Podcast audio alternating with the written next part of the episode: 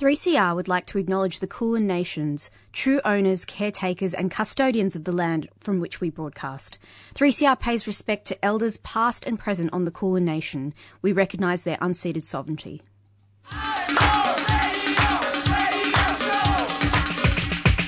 This is 3CR Breakfast. Oh yeah. Alternative news, analysis, and current affairs. Monday to Friday, 7am to 8.30am. Only double. Clap your hands.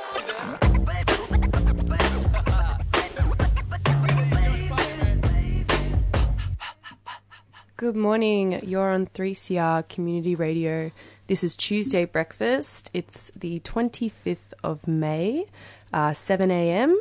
You're joined here by me, Genevieve. I've got Evie, Fong, and Carnegie. How is everyone this morning? Pretty good, thanks. Good, yeah. We were just talking earlier about the wild weather last night. Yeah, waking up at 4am to just howling wind outside my window, so that wasn't ideal. Yeah, crazy. And then overdressing this morning. I thought it was going to be It's freezing. warm. It's really warm. Yeah. It's weird. Mm-hmm. Yeah, and I was worried my little bunny was going to fly off the balcony.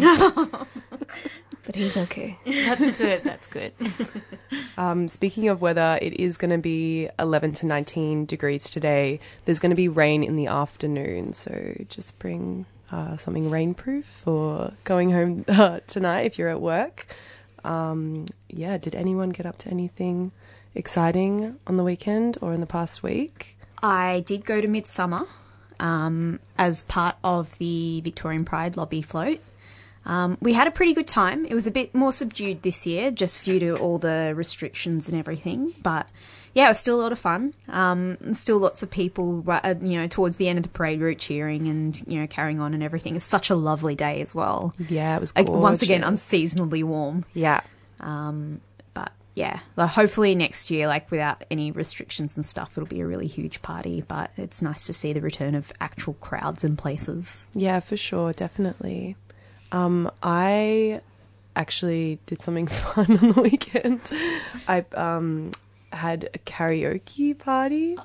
That is so much Yeah. fun. Yeah. It was like, I mean, two hours of just like scream. It felt like screaming, So did like you have like a karaoke machine and everything? like or- a like a booth. Oh, I'd yeah. never been into um one of the rooms before, but they're so nice. Mm, they're like, really nice. Uh, lush like carpet on the walls. Like, yeah, it was really fun. Do you have a go-to song? Not really. I did. What did I? There was um, the opening song was "Total Eclipse of the," ah, that's a good Nice. one. That's good. Yeah, that's which is a always one. a good one. A very difficult one to sing, mind you.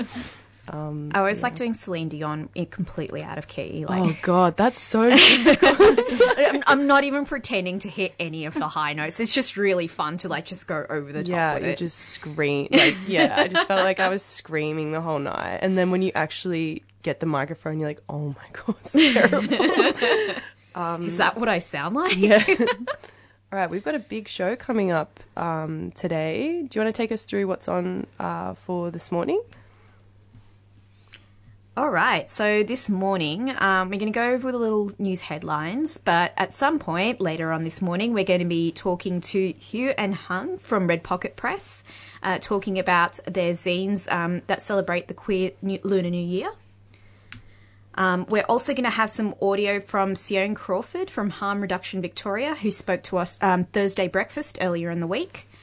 Uh, and we're also going to be speaking to Texta Queen, um, who draws amazing illustrations um, illustrating complex politics of gender, race, and sexuality and identity in vividly detailed works. And later on this morning, we're also going to have audio from Thursday Breakfast from Noura Mansour, who caught up with Priya earlier in the week. She's a Palestinian educator, political analyst, and community organiser. Yeah, huge show. So please stay tuned. We'll be right back with the news headlines. Earth Greetings have been making sustainable beautiful since 2003. Their 100% recycled cards, plastic free stationery, and earth friendly gifts are made in Australia with the lightest possible planetary footprint. Shop online at earthgreetings.com.au or at one of over 500 stockists Australia wide. Earth Greetings is a 3CR supporter. All right, here are the news headlines for the 25th of May. Um, I'm sure, as all of our listeners would, uh, all of our listeners would know by now, that uh, there has been some confirmed COVID cases in Victoria. Um, four people have tested positive two men, a woman, and a child from the same family, spread across two households uh, in the Whittlesea area. Um, they're urging anyone who attended um, a busy shopping centre, I believe it was High Point, in the northern suburbs, to isolate for 14 days as health authorities um, are trying to urge people to get vaccinated as soon as possible. I think High Point's in the west. What's Green? Oh, am I getting that wrong? No, I think they, they had very general northern suburbs, Yeah. which didn't help.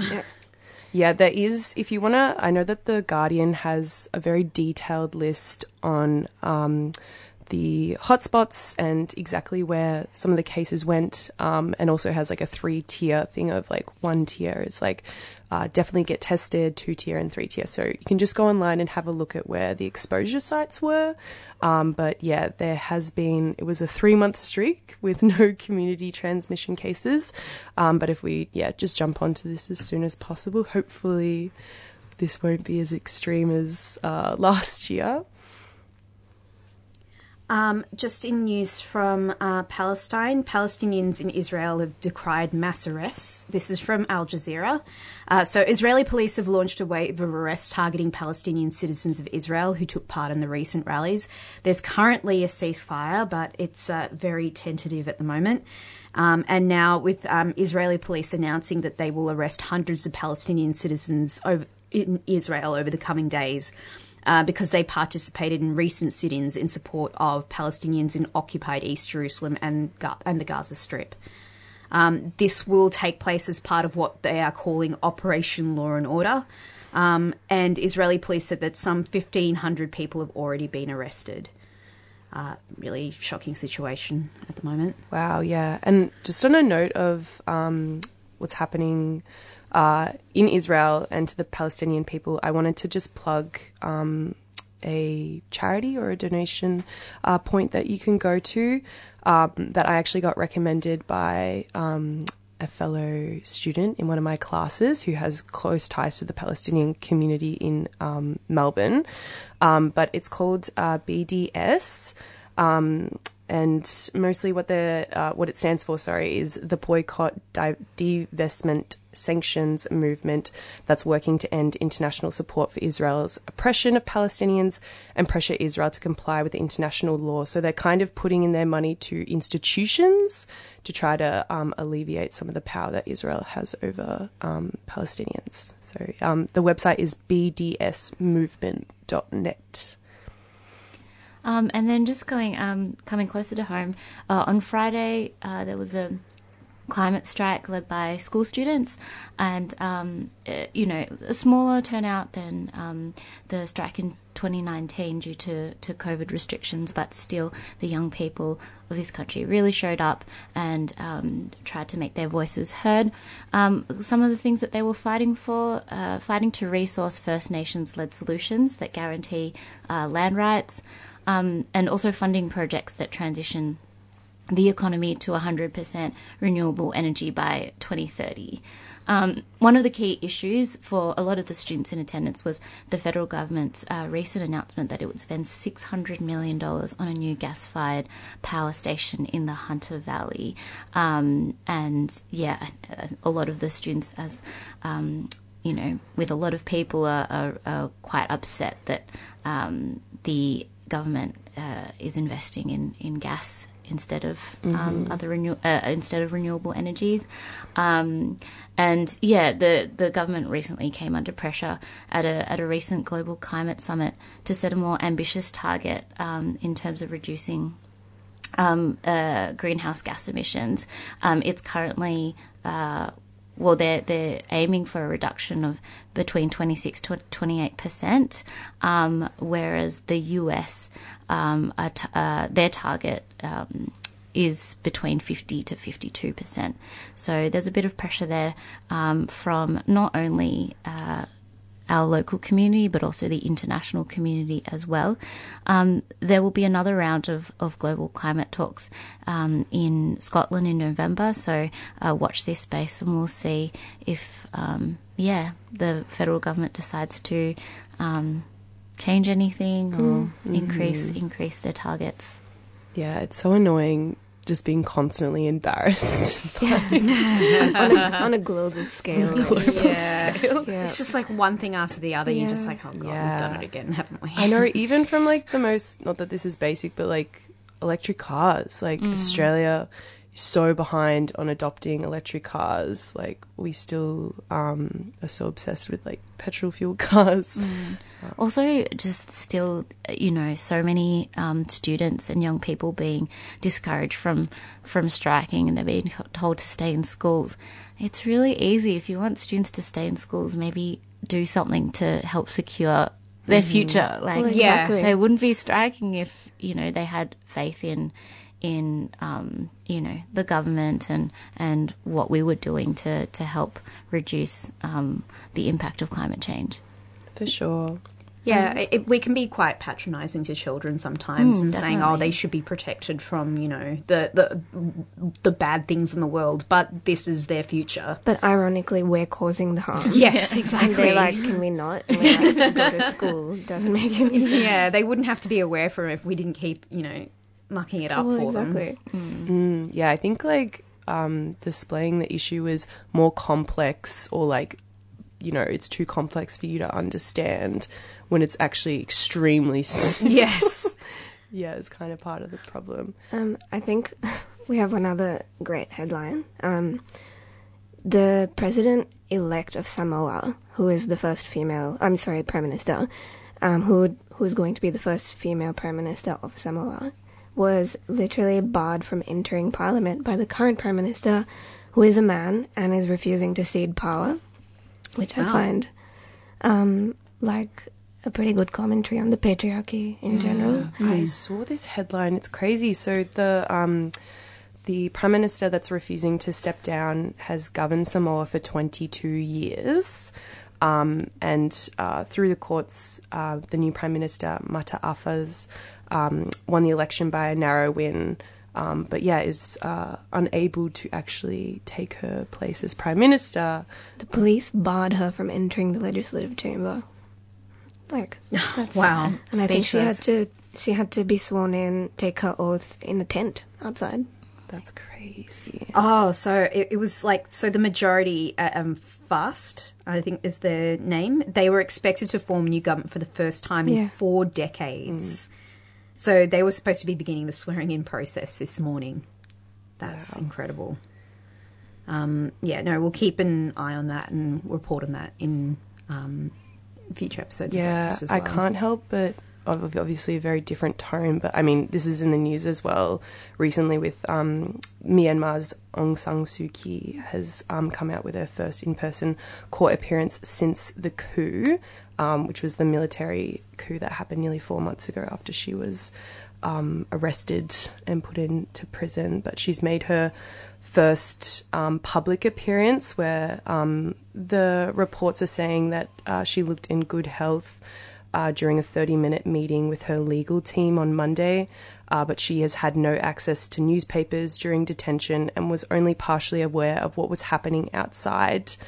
Um, her previous court appearance had only appeared on video link, so this is the first time that people have seen her in person and the first time that Myanmar um, citizens have seen her in person. Um, I mean, yeah, the stuff that's still going on in Myanmar, there's still protests um, like weekly um, that are kind of challenging the military coup that's happening there right now. Um, cool. I think that was everything. All right. Well, up next, um, we're going to play some audio from Thursday Breakfast, but we're just going to go to a few quick announcements.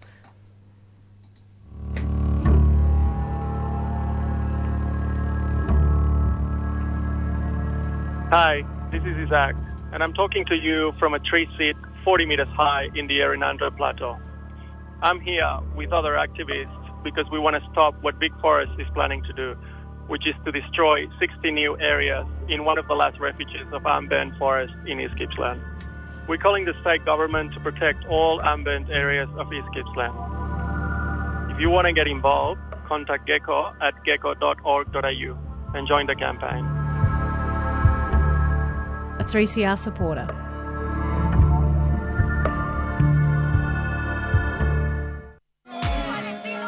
Get ready to add your support during our annual Radiothon and be part of community powered radio. 3CR Radiothon fundraiser, June 2021. To donate, call 03 9419 8377 or donate online at 3cr.org.au. 3CR Radiothon, community powered radio.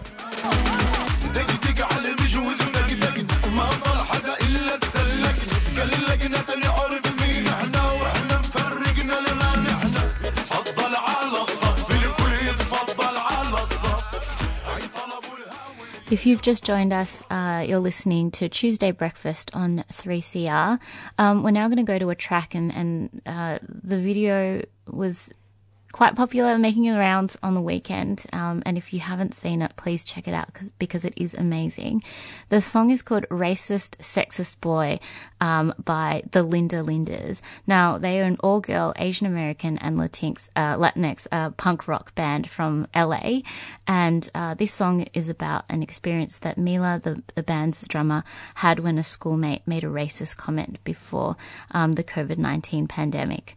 Um, yeah, it's an amazing song, uh, the perfect song to wake up to on a Tuesday morning. But please, if you haven't watched the video, please check it out.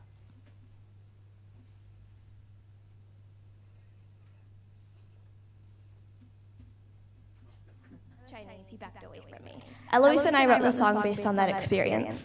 So this is about him and all the other racist, sexist boys in this world. One, two, three,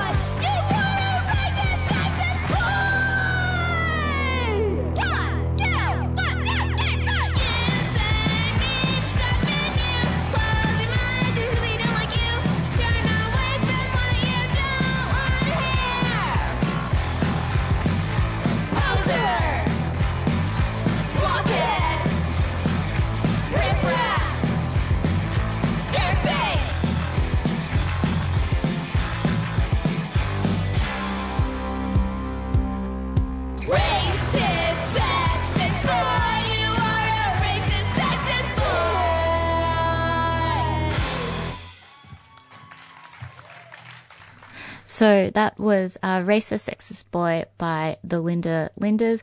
Um, we'll be back right after this.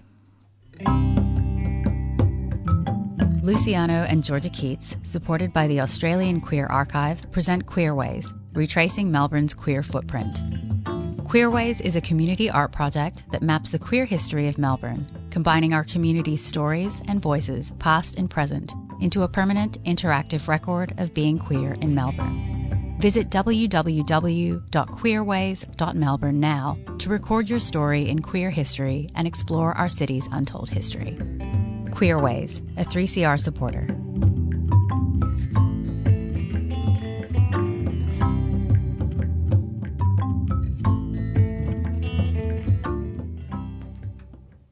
We're just going to go to another track by one of my favorite artists from Chicago. Uh, Noname has put out a new song uh, called Rainforest. Um, it's got an awesome backing track, this one, but I think the lyrics are particularly potent um, and especially telling of the times that we're living in now. Um, if you haven't checked out Noname before, uh, she's a spoke. Well, she started off as a spoken word artist um, in Chicago before moving to music. Um, she's an incredibly talented artist, incredibly talented lyricist. Um, so I hope you enjoy this one.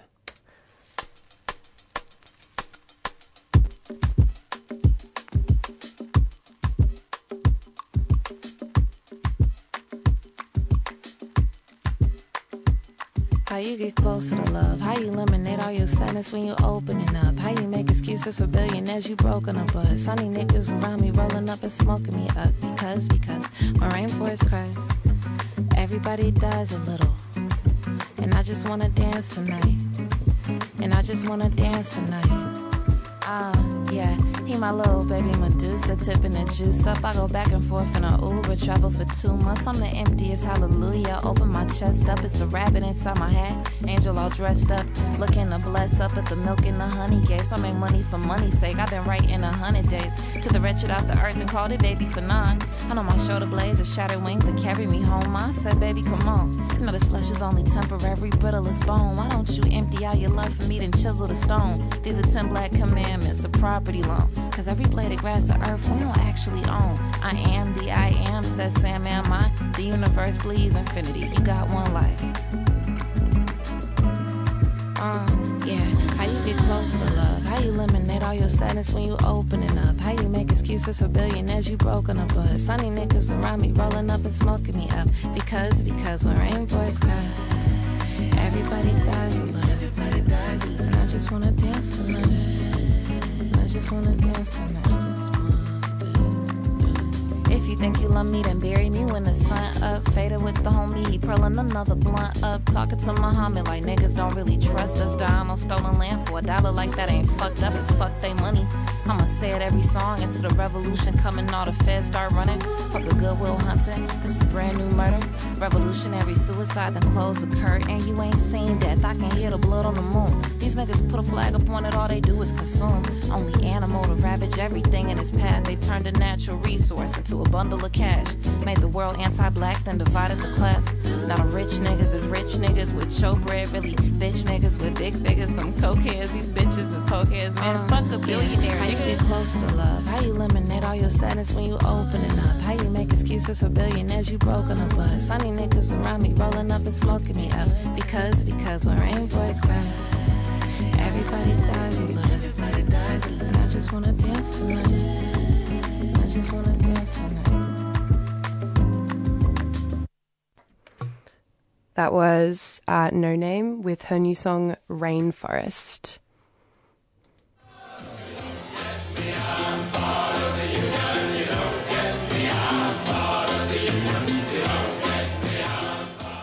Solidarity Breakfast, your Saturday morning serving of union and working news, current events, opinion and talkback.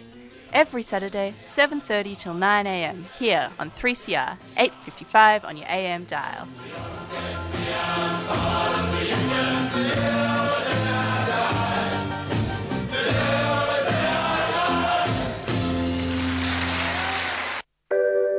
there's kind of a lot of a lot of things that are coming up to the fore at the moment as well, particularly in terms of the way that we imagine, for example, essential work and also sort of essential community life or essential caregiving.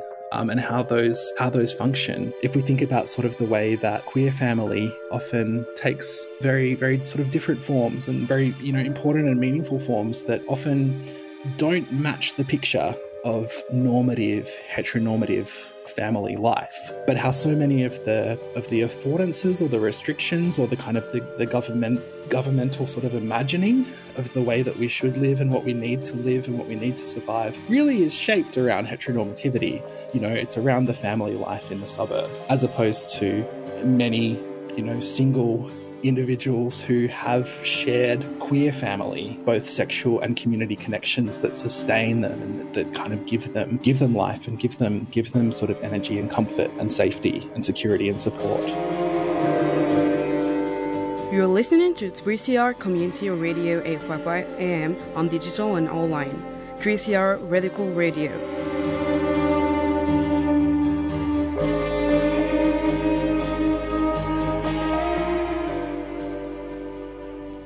Welcome back to 3CR Tuesday Breakfast. The time is 7:25 a.m.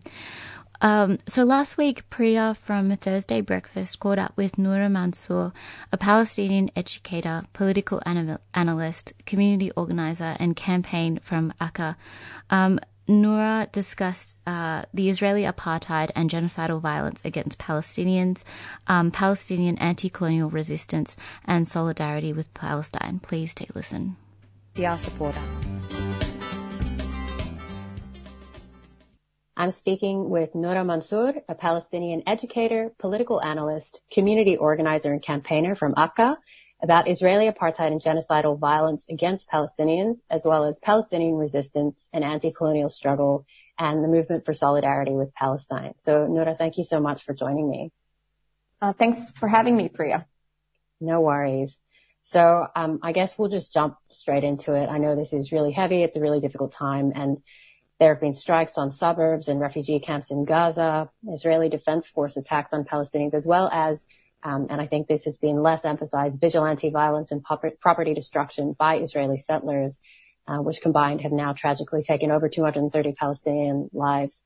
And um, I was wondering if we could start by discussing uh, Israel's choice to, to target specific sites. So, for example, media, uh, buildings, clinics, public infrastructure, roads to hospitals. There was a bookshop and publishing house, and even the desecration of a cemetery. So obviously, this is uh, attacking civilians, but also attacking some key sites as well. Yeah, that's that's a great um, um, way or point to start with. I think um, because so basically, what what what is happening and what has been happening for the last 73 years is that Israel does not only target the land, it targets the Palestinian society as a whole. So it targets the Palestinian people, and it is a war against the Palestinian indigenous population in Palestine at its core. Um, and this, we, uh, you know, this can be uh, seen um, as, as it's been evident uh, throughout Israeli practices and policies, but most recently, as we can see, that it's targeting civilian population um, in Gaza, and that is something also that is not new. We can see uh, from statistics from 2014 as well that, you know, 80%, according to United Nations, 80% of, of the victims, um, you know, in 2014 were actually civilians and vast majority of children as well. So at its core, Israel targets civilian population. It targets civilian infrastructure. Specifically when we're talking about a context where you have two, uh, two million people living, uh, under, uh, siege, for so long, it's really hard to make that distinction. There's almost no distinction. Um, you know, uh, and we can argue that no place is safe in Gaza, not even the civilian infrastructure, right? So as you mentioned, um, book, bookstores have been uh, targeted, uh, office buildings, including journalists like Al Jazeera, uh, houses, obviously, cemeteries. And in 2014, we've also seen hospitals being targeted, um, mosques, um, and, you know, as we've seen now also United Nations schools. So now they're threatening to attack United Nations schools. And, and basically, yes. So as I said to begin with, Israel's war at its core is a war against civilian, you know, stateless population in Palestine. Yeah, it seems to very much be um, you know, this wholesale targeting of the, the Palestinian population, it's hitting these cultural sites as well as sites of education, sites of medical care. Um, but in response to that, obviously Palestinian people have been resisting. They've been resisting for decades. And there was a historic all Palestine strike on May 18th. So could you speak to the significance of that strike and, and what happened? Sure. So the strike, um, the Tuesday strike, the 18th of May, was initiated basically by grassroots organizations in across the historical Palestine. So that is 1948 West Bank and, and you know Gaza for as much as possible uh, territories. And um, so mainly the goal of this strike, uh, we can probably talk about three main points. Uh, and the first one is to unite the Palestinian people under one common strategy in fighting and resisting Israeli apartheid uh, policies and practices that are uh, obviously have been um, very aggressive towards Palestinians for almost over a century. If you know uh, were to go back to the root cause of the violence that is in Palestine, which is the Zionist movement. Um, so that is the first goal, which is to unite all Palestinians under one strategy. So the second goal is to demonstrate that Palestinians, even though um, they are at disadvantage when it comes to the power um, power asymmetry and power imbalance, because obviously this is a, um, an interaction or um, uh, uh, warfare between state versus non-state actors, stateless people. Um, even though we are the stateless, uh, the weak quote unquote part, but we do have significant impact and we can actually affect and change the rules of the game. Uh, and that is uh, one way to do it is through the strike. Uh, the third and obviously the clear objective of the strike was to try and put pressure on Israeli economy so that it affects all the other, it's like an all encompassing um, strategy to affect other sectors so that in a way to alleviate pressure from Gaza or to, you know, share, the burden, uh, if you wish. So that, that's it in a nutshell. Yeah. And I mean, it's been amazing seeing those pictures come out of Palestine, seeing, you know, everybody on the streets and the amount of um, mobilization, um, but also sights of joy, music, dancing, you know, people um, really getting together and holding each other during this time. And there's also been um, an uptick as well as we've seen in public solidarity and the tide maybe starting to turn a little on the narrative war um, with this sort of importance of people starting to recognize a framing of apartheid, which was mentioned in the Human Rights Watch report in April, but also um, some discussion um, being lifted up about this being an anti-colonial struggle. Um, so yeah, could could you speak to to some of the change in discourse? You know, acknowledging that there is still a lot of um, uh, sway held by uh, the Israeli state over public discourse. Sure. So I think the reason why this is really important is the fact that the current framing leaves out a big, uh, um, like a big proportion of what is happening or what has been happening. So factually, it's basically incorrect. Um, it doesn't it doesn't provide um, the bigger picture for people to think, uh, as in you know to have uh, the proper understanding of what is going on there. And that is why you you still have people today who are confused and people say, oh, but it's very complicated. Isn't it complicated? I'm like, not if you look um, at it from the right lens and the right framework, right? If we were to go back once again to the root cause it is, by the end of the day, it is a settler colonial project, right? It's a Zionist settler colonial project and it's a, um, um, a war against indigenous population in Palestine. Um, so I think, yes, the tide is shifting and, and that is something that, you know, many Palestine organization, advocacy organizations and Palestinians and individuals uh, have been working really hard to get to that point. Um, we are still facing challenges and limitation, and there's still some caveats when it comes to mainstream media, but that has been also uh, balanced with uh, social media um, to a certain extent, because even social media has been censoring Palestinian content.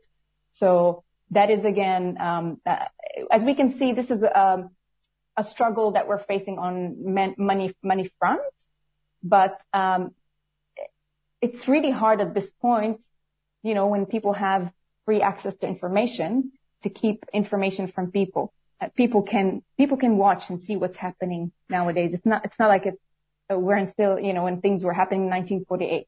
So people have access to information and they can make their own conclusions.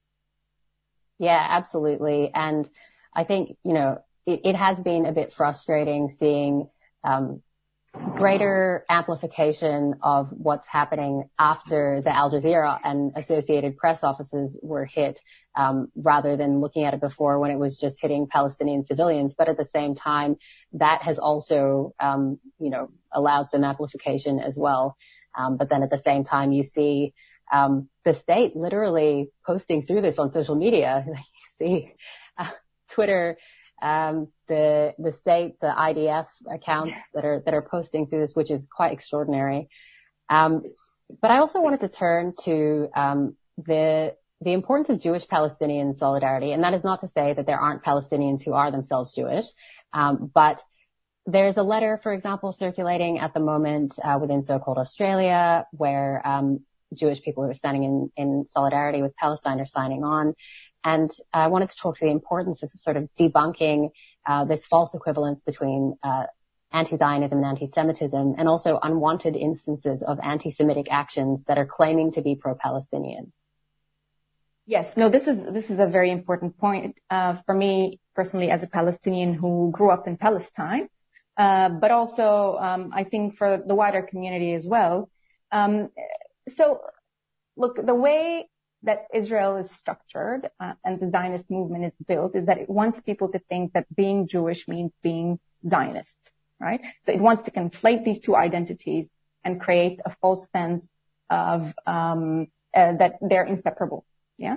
Uh, however, if we were to look, you know, once again at fact, we would see that historically the Jewish um, Judaism is, you know, thousands years old culture, and um, of course it has historical links to Palestine, um, and uh, by itself is not necessarily tied to a geographical location in the sense that you can be Jewish anywhere in the world and you can still practice Judaism because it's a spiritual um, identity as a religion. Whereas Zionism, on the other hand, it is a political movement, right? And it's only a hundred uh, plus years old. So we don't want to be reducing when we're talking, like the conflation basically reduces the Jew, Jew, Jewish or um, Jewish culture from this ancient culture to this, you know, small and limited political movement that is mainly a, a settler colonial movement, right? That again um, uh, sought to establish a homeland for people based on lies. Because the Zionist uh, myth was that uh, um, Palestine is an empty land for people with, you know, with no land or something like this. So, um, and this is this is again, it's very um, settler colonial textbook argument that that is also was also made here in Australia with the terra nullius. Um, so I think it's important not to conflate these two. It's also the other reason why we should not be conflating because many Jewish people uh, are not Zionists, but also many Zionists are not Jewish. So you can be Zionist and not be Jewish person, for instance, like the evangelicals, uh, Christians, or you know some of the, Arab and Muslim leaders who are um, normalizing relations with Israel. So they endorse Zionism in this case. Um, but uh, the other important point that I want to make is that anti-Semitism is real and it exists. Um, however, it does not exist in the framework that Zionism wants you to think. It exists in a framework where it is linked to Islamophobia, anti-immigrant, and it's a fight again um, um, against um, right wings, extreme right wings movements. So it's important that you know, as a Palestinian, when I'm fighting against racist and discriminatory systems, I'm also fighting against anti-Semitism. Uh, if I'm not doing that, then there's something wrong uh, with my uh, values, obviously. Yeah, no, that is um, a really important topic to amplify because I think you know this sort of reductionist kind of language uh, really erases the importance of seeing these struggles as interconnected, as you said. Um, so finally. So we're just going to cut it there. Um, but that was a really great interview that was done on uh, Thursday breakfast last week um, with uh, Priya, who caught up with Nora Mansour, who is a Palestinian educator, political analyst, community organizer, and campaigner for from ACA. Nora uh, was discussing Israel, Israeli apartheid and genocidal violence against Palestinians, Palestinian anti colonial resistance, and solidarity with Palestine. If you wanted to listen to the full interview, you can go to the Thursday Breakfast uh, website on 3CR. It's podcasted um, up on there. Just for now, before we go to um, our next interview, um, just going to play a quick track. Uh, this is um, a song that I discovered the other day um, by an all-time favorite Tuesday Breakfast, Nina Simone, but um, off an album uh, where she's getting into a little bit more of funkier sound. So please enjoy this one.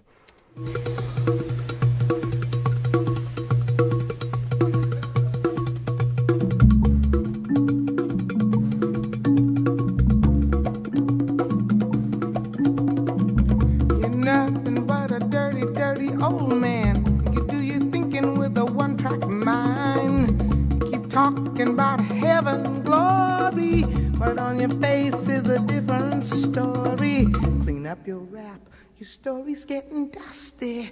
Wash out your mouth, your lies are getting rusty. Can't believe nothing you say. Cause I'm around and I see what you do. You know you're funkier than a mosquito's tweeter. You got a mouth like a herd of bold weavers. Same old game, same old thing. You never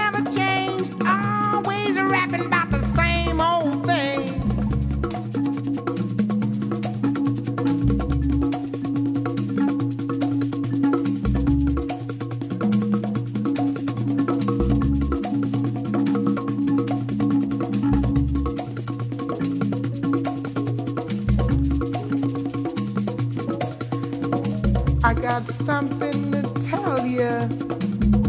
I got something to tell you, baby.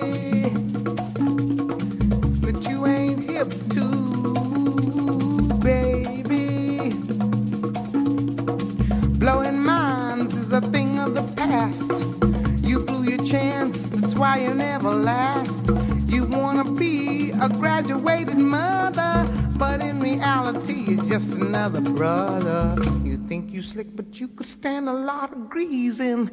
The things you do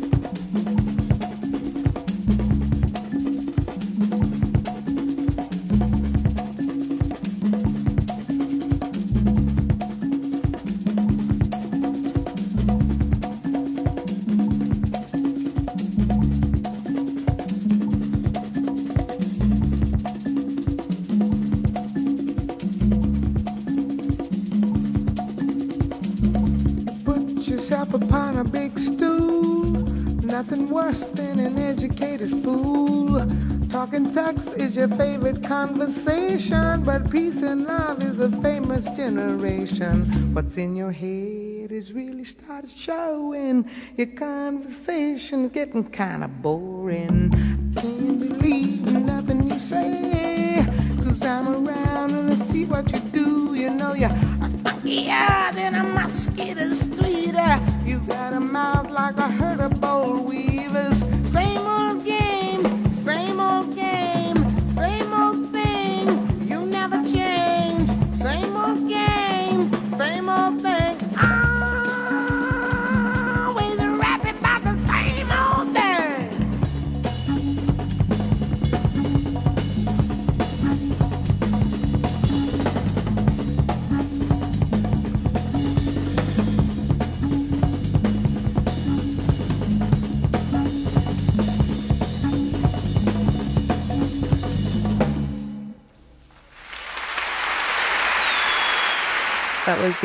Incredible Nina Simone with uh, her song Funkier Than a Mosquito. Sorry, I'm just playing it out of my minor technical issues.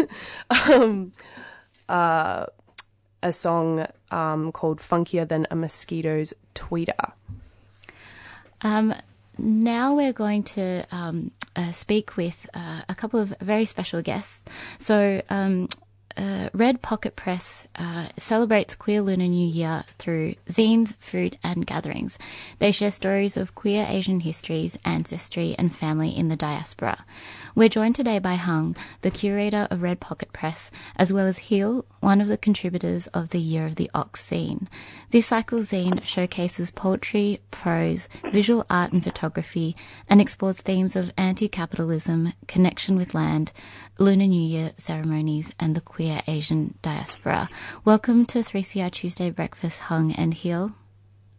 Hi. Hey, great Um, to be here. Great to have you. Um, so, just to begin, uh, for our listeners who um, haven't heard of Red Pocket Press before, Hung, I was wondering if you could tell us a bit about um, a bit, uh, yeah, a bit about what it is. Yeah, so um, I started Red Pocket Press, um, which is, I guess, a publishing and community project um, in the year of the Golden Pig, which is 2019. And um, prior to that, I'd made zines before, and I really loved the way that zines was a really DIY approach to like building community and relationships and um, how accessible it was. So I guess that became the drive for creating Red Pocket Press and also wanting to kind of create a space that I wanted to see here in Naarm. Yeah. Yeah, definitely. And I, I feel like this year, especially um, the year of the ox, um, we've really seen um, Red Pocket Press grow and beyond um, the zine, which uh, which of course is, you know, um, what's celebrated um, at the end of of the um, week of festivities. Um, could you tell us a bit about the events that were put on this year? Because some of them were were really amazing community events that brought a lot of people together. Yeah, um, for sure. And I definitely couldn't have done it without um, a team of people. So um, I just want to give out a shout out to the Quillen New organising team, um, Jesse Tao and um, Ro, um, Yanni, and Lucky, um, and Aki as well. So yeah, it was it was really um, a collaborative effort in that sense between Red Pocket Press and um, members of Anti-Colonial Asian Alliance. And um, the events that we put on this year was our the annual Year party, which was held at Luke Bar, um, which brought together the scene contributors as well as performers um, and food, of course. Um, and then we also had a workshop with Shop Bao Ngap, who um, ran an intergenerational banquet of resistance um, cooking workshop, which was really amazing. And that was at Whole Foods out in Monash. Um, and then the other two were, uh, it was a queer relationship workshop um, run by one of our organisers, Aki, and a friend of Auntie. Um, and then we also had a paper making workshop, which I facilitated.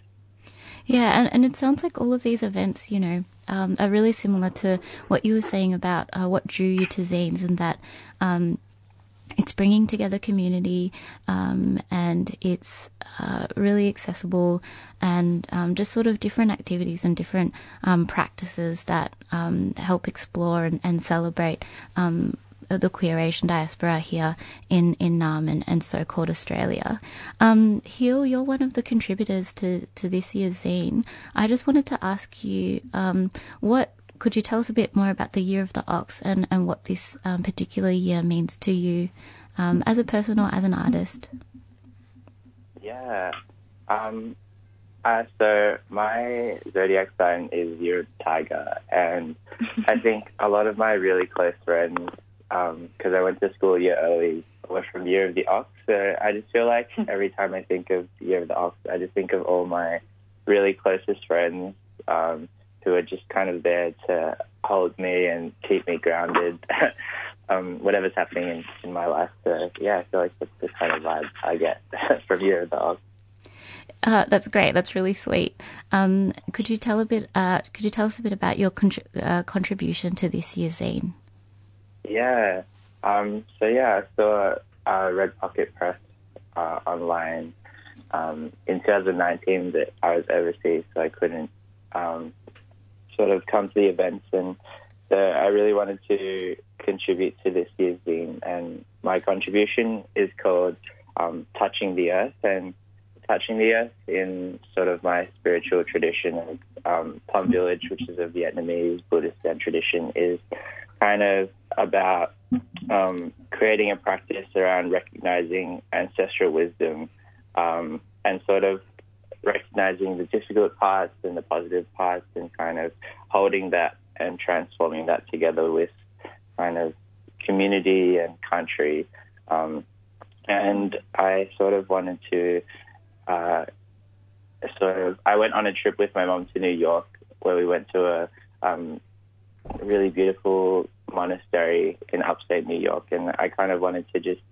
It was such a really beautiful experience, um, and I kind of wanted to sort of take some photos of my mom and write some poetry that reminded me of kind of um, the deep kind of wisdom and sort of it kind of practices around healing and finding resilience and resistance around me and sort of kind of moving beyond the kind of Western or like white gaze of what my family meant and what kind of like being Vietnamese meant and really sort of embracing that sort of kind of culture of healing that's sort of been in my history.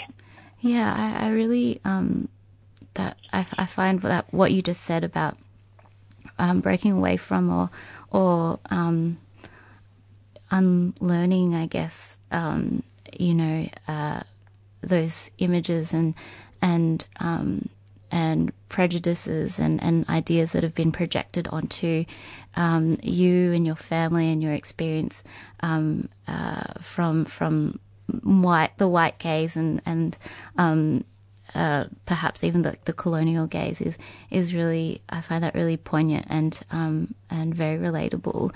Um, and and speaking of I guess connection to country and land, um, I think something that I find um, really important about Red Pocket Press and, and the events that are putting on, being um, put on through um, this publishing organization is that you're always very aware of the fact that um, you know the queer Asian diaspora you know practices and celebrates um, and operates on stolen land.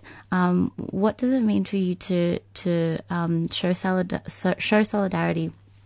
Um, for First Nations people in this country, and and incorporating that into your practice. Yeah. Um, so is it this question for Hung? Oh, I oh, mean, you, he- you, you, we both can answer. Yeah, Yeah. you can go first, Hugh. Yeah.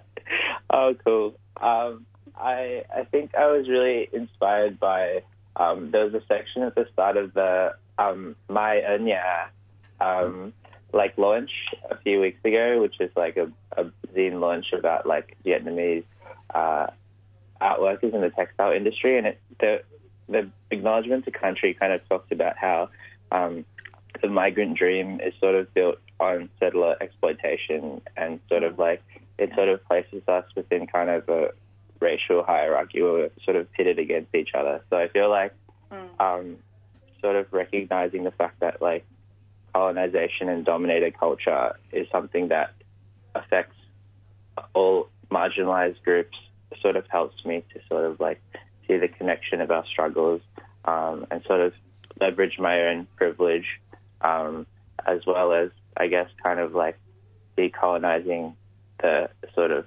whiteness in myself as well. So Mhm. I feel like there's a few layers there. Yeah, and um, uh, I really like that you brought up um, the May It Now launch um, because I was also struck by their acknowledgement of country and, and at the beginning of their book they, they write about it really well. Um, and uh, of course we did um, uh, interview Emma and Kim from from Maynard a few weeks ago. So um, for listeners who want to revisit that interview, you can check that out on our website. Um, but Hung, how about how about you? Yeah, I think for me, um, I guess being queer and Vietnamese, like uh, there is already that intersection of, I guess, identities. Um, but I say identities more in like a fluid kind of sense, and um, and I think that uh, definitely growing up here and um, being uh, be- having the the chance to learn here on um, like Nation. I've also lived in um, other places too. Um, it has like really shown me how I, how clear those intersections are and how um, you know we we live in quite an individualized society, and so I think already living on those margins, um, it makes me want to keep learning um, and understanding more of like yeah, what is my responsibility? And I think like as yeah, as a queer Asian settler here, um, I have a huge responsibility to to listen and to act as well. Um, and and a lot of the work that I guess the storytelling that we do through the zine, like um, I try to like acknowledge that there was already like queer histories and queer Aboriginal stories being told here way before I was here and way before my parents were here, and um, yeah, and yeah, way before like settlers even came on this land. So it's also acknowledging that history too of like sister girls and brother boys and like and yeah, and learning more about about that history where possible. Um, yeah, and I think that actually um, a First Nations writer Laniyuk just posted a really great poem on social media in response to Midsumma, Hmm. um, and I highly recommend people to watch it because um, they talk about um, erasure um, of um, yeah being First Nations and also being yeah and people of color as well through Midsumma and how um, Midsumma has wanted to kind of um, quote unquote tone down um, their poem. So highly recommend that you watch the poem. Yeah, and, and we can definitely um, include the link in our show notes um, for Cool, today. And I think what you were just saying um, there, Hung, with experience of queerness and and um, and how that uh, relates to, you know, our um, our being here on on on stolen land, um, and how that's very uh, closely tied with um, capitalism as well. You know, Yeah. you're talking about um, I guess, uh, wanting to, you know, this poet uh, being told to tone down their poem, and we see brands and big corporations co-opting um, language and experiences of of marginalized peoples. Um, Yeah. I uh, I read on your site that you know this uh, this the zine also um, explores themes of anti uh, capitalism. Um, are there any particular stories um, or pieces of art that um, that uh, speak directly to that? Yeah, uh, there's there's um a, a poem um, called Year of the Fire Ox, and it's by one of our zine contributors, Blue, um, formerly known as Jude Wing. Um, and yeah, they talk in the poem. They talk a lot about um, mutual aid and love and friendship, and um, that being a mode of like working against capitalism, um, which yeah, I find really like strong and powerful.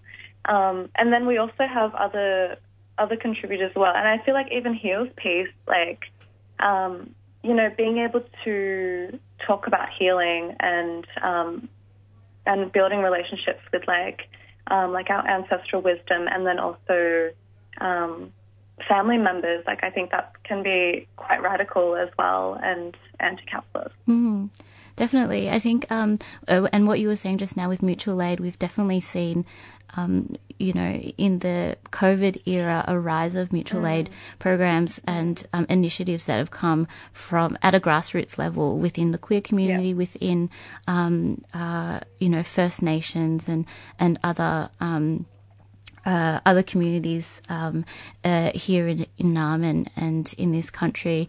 And while, you know, we still have to hold our government to account and, and make sure that um, they're, they're also taking responsibility, um, I think it is quite beautiful to, to also have those um, initiatives happening at a, at a community level to um, establish links and connections with other people, not only within our um, our family, chosen family, but also across um, different communities as well. Um, I just have one more question for for both of you.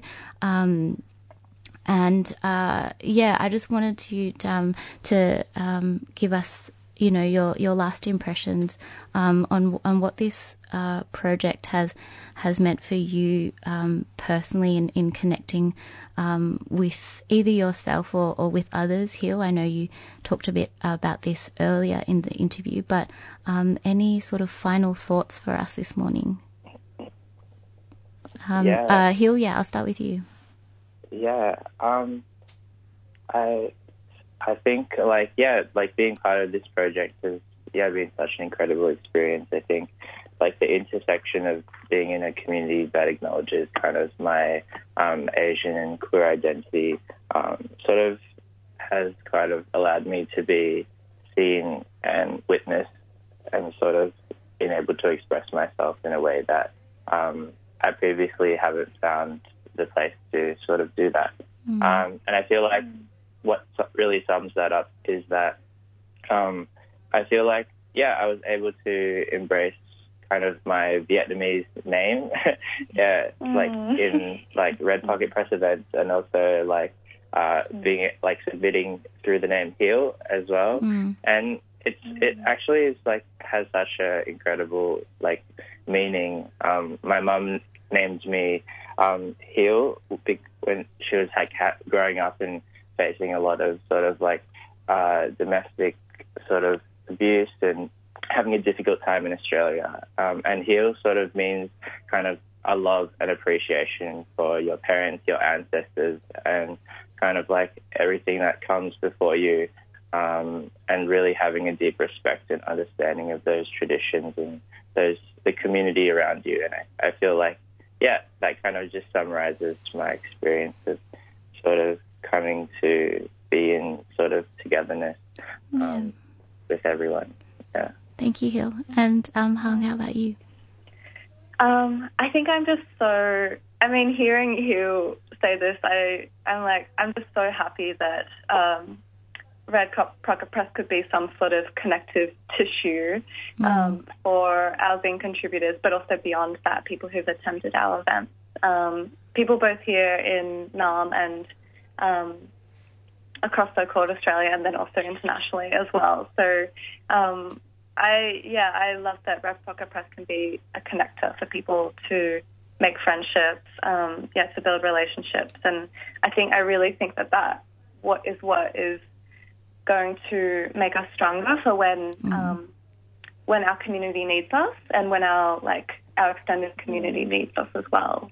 Yeah. Yeah, that's I, I definitely, and I think uh, you know, especially in this um, day and age where there's there's so much rocking us as a community, um, it is it is really important to to hold on to our connections um, with with others. Um, so thank you so much, Hung and Hill, for for joining us on 3CR Tuesday Breakfast this morning. I am going to put the link um, to Red Pocket Press, um, both the website and Instagram, um, and I highly encourage our listeners to to check out. Uh, uh, the the photos um, from the zine and also from the events uh, from this year because it is really beautiful. Um, uh, even if you aren't, you know, part of the queer Asian diaspora, I think it's really important um, for you to, um, yeah, uh, experience that as well. But thank you so much for joining us this morning. Thank you, Thank you so much, for us. Thank you. All right, talk soon. Bye. Bye. Uh, so um, that was an interview uh, with Hung, the curator of Red Pocket Press, and Hill, one of the contributors of the Year of the Ox Zine. Um, again, if you'd like to check out their work, um, I'll pop the links to the Instagram and the website in the show notes for today. Ooh, wala ngonele faafetai. Tuesday Breakfast would like to thank our friends at Living Coco for their support of the program. Living Coco puts community first by respecting food sovereignty.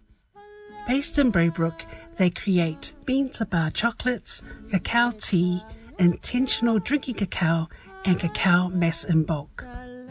A zero waste manufacturing space, Living Coco ethically sourced cacao from over 130 domestic village farms in Samoa.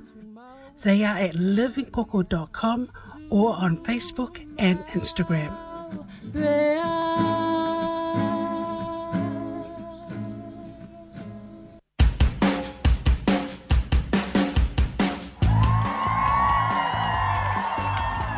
We've been striking on and off since the 1st of November. We're here with a lot of other kids from Castlemaine.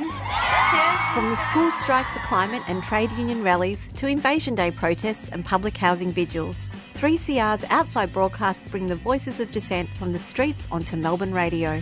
Currently, this can involve crouching on the ground at a rally with a laptop and a mic trying to capture people's voices for broadcast. Your donation will enable us to purchase much needed equipment to avoid dropouts and delays and provide training for our outside broadcast volunteers. Help get us off the ground so we can get the word out to you. And for one week only, ethicaljobs.com.au will double every donation up to the value of $5,000. Just go to 3cr.org.au before May 27th and click the donate button to help get us off the ground.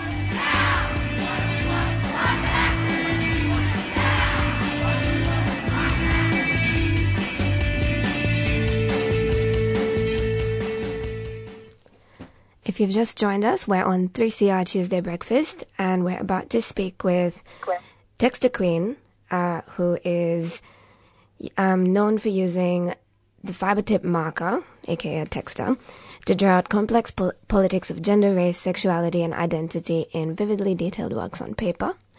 Um, and Texta Queen is currently working on an artist residency for diverse and dispersed artists in their Collingwood shopfront studio called They Swarm. Welcome to the show, Texta. How are you?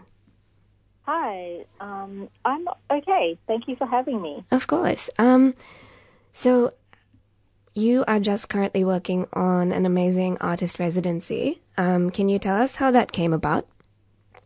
Um, yeah, I've been uh, dreaming it up for a couple of years, and it's really inspired by all my experience of 20 years, I guess, of um, working in uh, as an artist in commercial and institutional spaces um, and independent ones, but really kind of prompted by, um, yeah, my experiences of tokenism and, yeah, just going to a lot of residencies and being the only um, queer or disabled or person of colour or, yeah, um, at them and just, uh, yeah, just being really motivated by how much energy that I would often take in those in those spaces um, because of that because of being the only and that uh, yeah it was kind of like affected what I created and my energy and creativity so I really wanted to um, create a space that uh, there was more chance for connection rather than that friction. Yeah, and I think, you know, that's a um, pretty common experience for queer um, POC, um, especially if you have a disability. You know, navigating a workplace is generally quite difficult. You're often the only person there. Um, it's often really white and informed by kind of colonial capitalist structures. Um, and the art world is, of course, no no exception.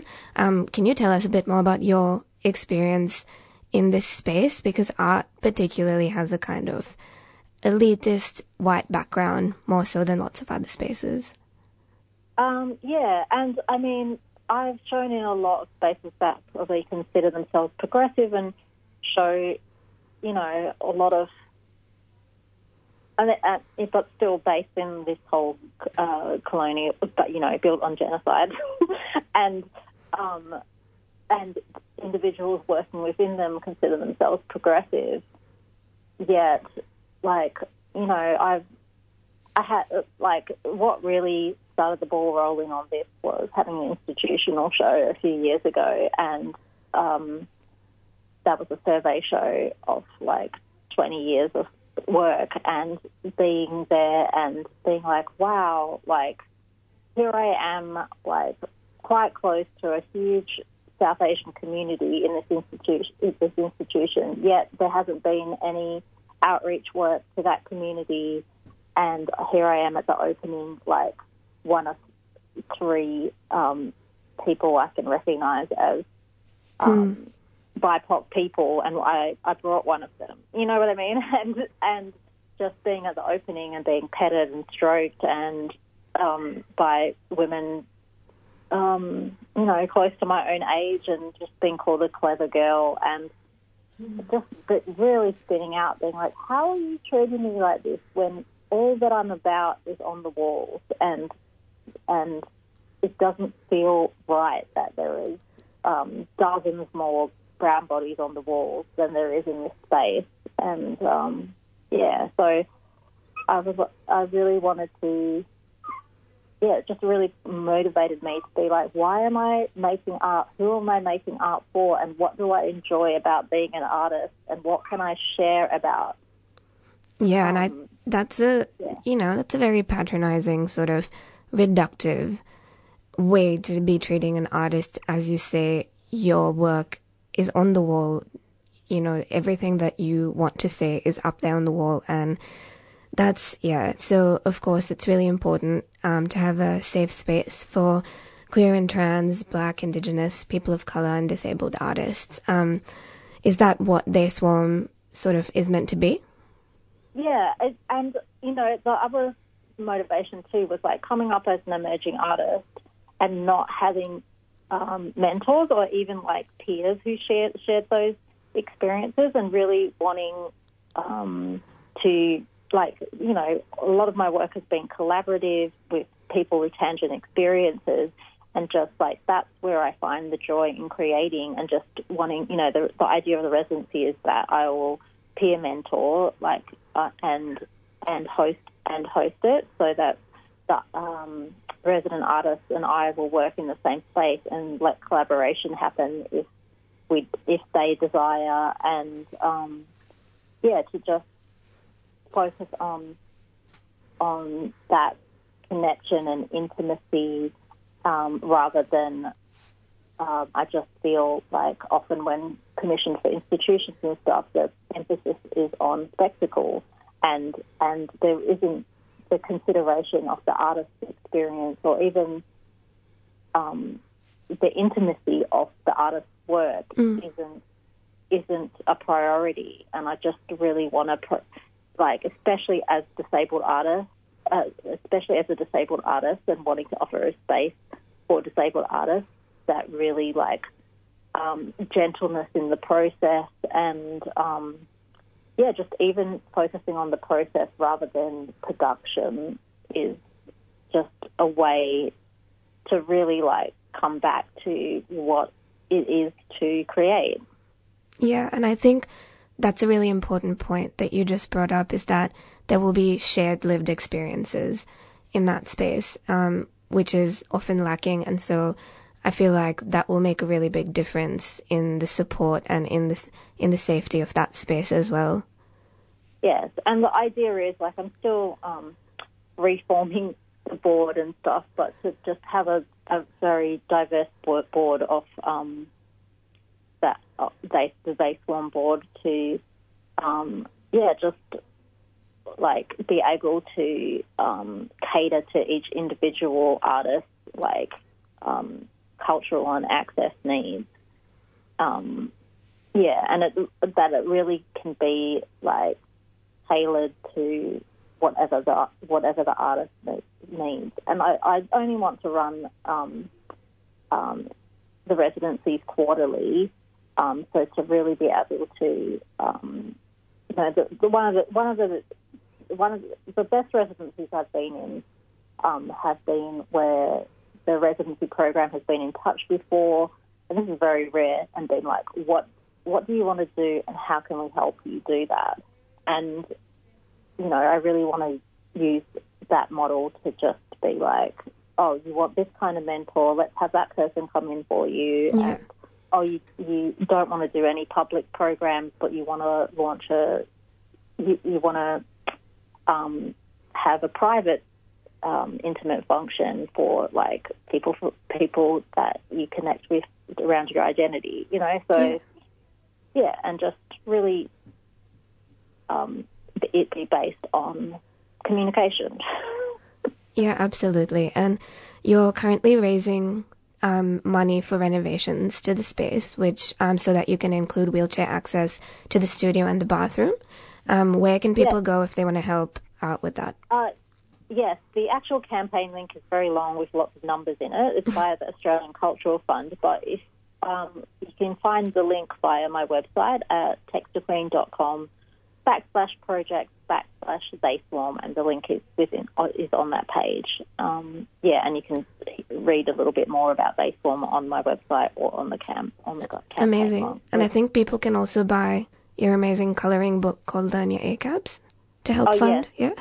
Yes, my um, Learn Your ACABs is also on my website, and the money from that goes to towards um, the admin to setting up they they form, and a dollar from every book um, goes to Wern of Cannock Land Back initiative as well.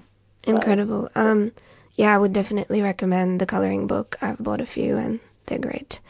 Oh, Um, great! Thank, thank you. No, I I- accidentally posted off my my copy that I was colouring in to somebody. So if anybody out there happened to get that, let me know. It's like a um, it's like a signed copy almost. yes. Um, amazing. Well, thank you so much for joining us this morning, Texta Queen. Um, if anyone wants to follow Texta Queen on Instagram, the handle is uh, text, at Texta Queen and the website is textaqueen.com. Yeah. Thank you for having me.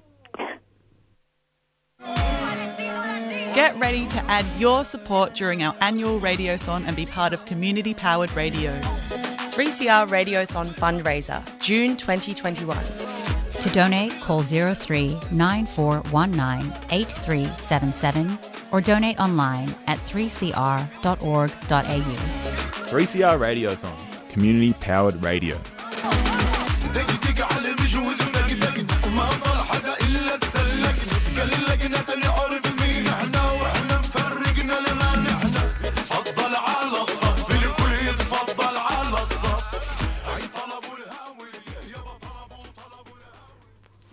Next up, we're just going to have a track by Bojera and it's called Missing You.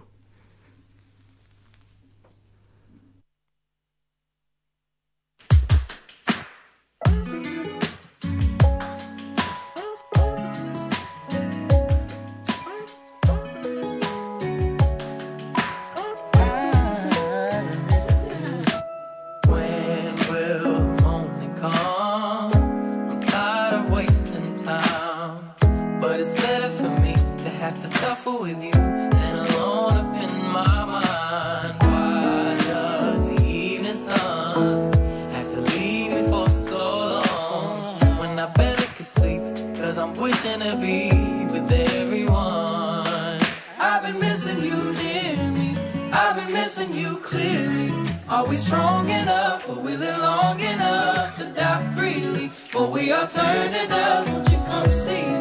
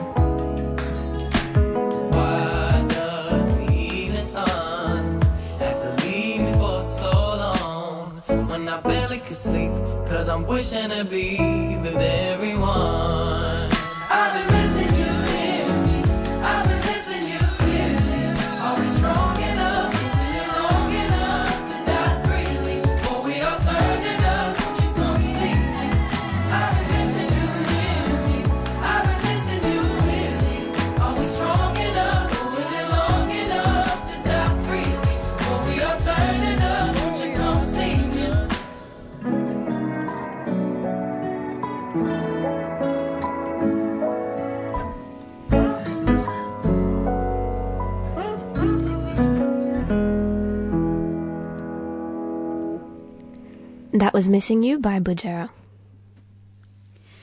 Next up, we have some audio from earlier in the week. Um, Sione Crawford, who is the CEO of Harm Reduction Victoria, uh, she joined Thursday Breakfast to speak about the importance of supervised and safe injecting facilities in Melbourne and countering conservative pushback against those sites, uh, where there is a, um, a injecting room that's um, projected to um, be opened in Melbourne eventually. Um, and so we're going to hear her talking about the need for that. Yeah, very excited to chat to you today. Um, I guess as a bit of a start off, could you tell us a bit more about yourself and about Harm Reduction Victoria? Yeah, sure. So Harm Reduction Victoria is uh, what we call a, a peer-based organisation, and um, the peer peer group that we work with and that we are from uh, are people with a history of uh, illicit drug use, and um, in particular, um, you know, we, we we work with people who use all all kinds of illicit drugs, um, but injecting drug use is a key part of uh, the work that we do. So we actually draw our um, workforce from from that from that community, from the community of people uh, who inject drugs. So I have lived experience of Mm-hmm. of that and a lot of the issues that affect people uh, who inject as well. hmm So it really sounds like the organisation is about ensuring that the people that support people have a lived experience and kind of bring that understanding into the space.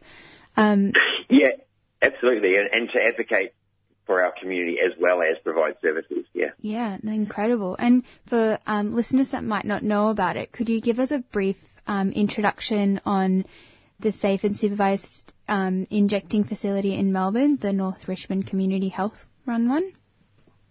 Yeah, sure. So um, I think it's called well, it's called the medically supervised injecting room, and I think um, people use the acronym MSIR a lot, so I might slip into using that. Yeah. Um, but it uh, obviously started a few years ago in North Richmond, and I think it's important to know and understand that.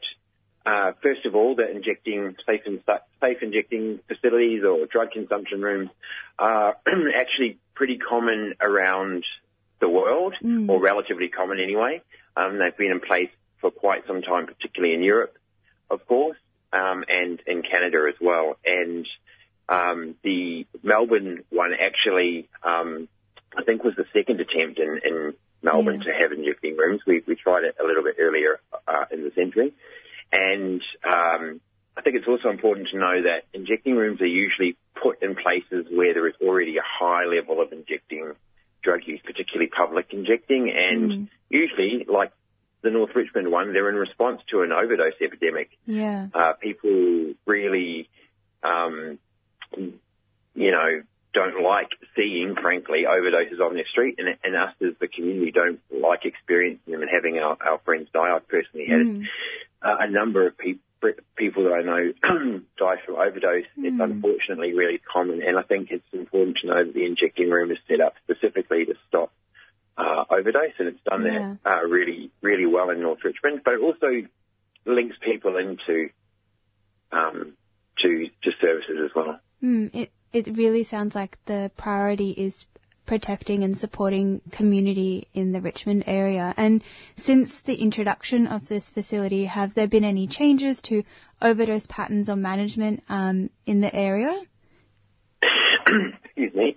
Yeah. So both anecdotally uh, for, from the community and from, and when I say the community, I'm, I'm, I'm speaking them pretty broadly. Uh, I know there are a number of community members who are opposed to the room, and Mm. um, that's their their right. But from our perspective, from our community, we certainly see that um, overdoses have uh, public overdoses have decreased, and um, there is uh, the the room is also very proud of the number of people that it's um, brought into drug treatment as well. Mm. I believe there'd be no overdoses on site.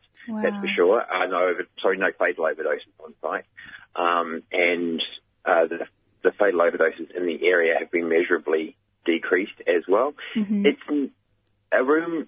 No service is going to completely eliminate any of the issues that it's put in place to um, to to help deal with. So you know there are a number of restrictions on people who can and can't enter the service, for instance. Mm. Uh, those people are not going to magically stop injecting drugs in the area, but just because they're not allowed to use the injecting room, for instance. Yeah. Um, and there are uh, there are numerous reasons why people might end up injecting in public still. So of course that's still going to happen, and there's still going to be overdoses in public. But the uh, the review panel who reviewed the uh, injecting room and handed down their report last year Yeah. you know, there's, it's undeniably that there's a, a, a, a lessening trend line of overdoses in the area, and that ultimately what it was set up to, to do. It wasn't Mm. really set up to manage the amenity of the area. No, for sure, for sure.